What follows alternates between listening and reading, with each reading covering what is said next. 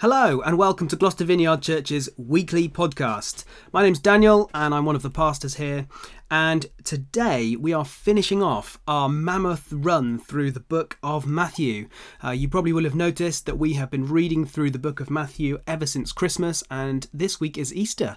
And we are finishing um, our journey through Matthew this week. I'm really excited to be reading the last chapter of Matthew to you, chapter 28 it has been such a fascinating journey to read through the book of Matthew as a community and to take pit stops each week to unpack what uh, Matthew's biography is saying about this extraordinary man, Jesus, and his message about the kingdom of God.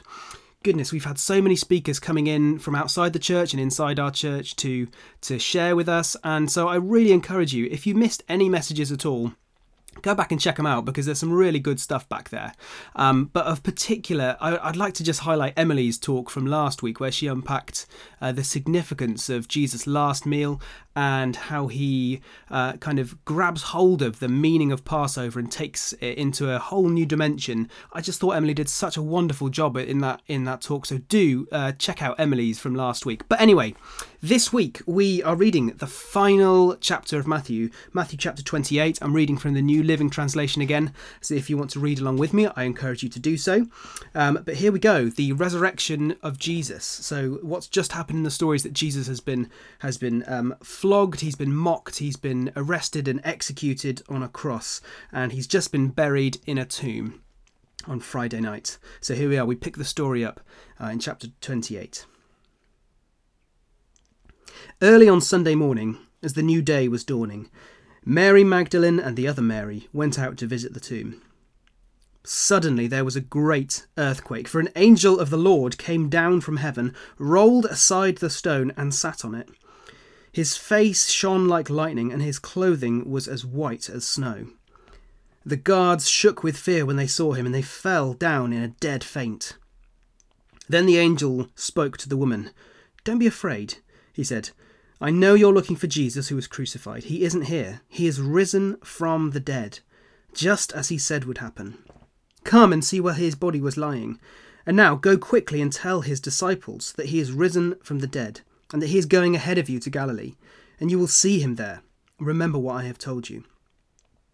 The women ran quickly from the, tr- from the tomb. They were very frightened, but also filled with great joy, and they rushed to give the disciples the angel's message.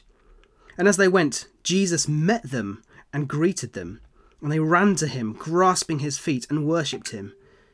Then Jesus said to them, Don't be afraid. Go tell my brothers to leave for Galilee and they will see me there. As the women were on their way, some of the guards went into the city and told the leading priests what had happened. A meeting with the elders was called, and they decided to give the soldiers a large bribe. They told the soldiers, "You must say Jesus' disciples came during the night while he was sleep while uh, we were sleeping, and they stole his body. If the governor hears about it, we'll stand up for you so you don't get any any trouble." So the guards accepted the bribe and said what they'd been told to say and their story is still widely spread among the Jews, and they still tell it today. Then the eleven disciples left for Galilee, going to the mountain where Jesus had told them to go. When they saw him, they worshipped him, but some of them doubted. Jesus came and told his disciples, I have been given all authority in heaven and on earth. Therefore, go and make disciples of all the nations baptizing them in the name of the Father, and the Son, and the Holy Spirit. Teach these new disciples to obey all the commands I have given you. And be sure of this I am with you always, even to the end of the age.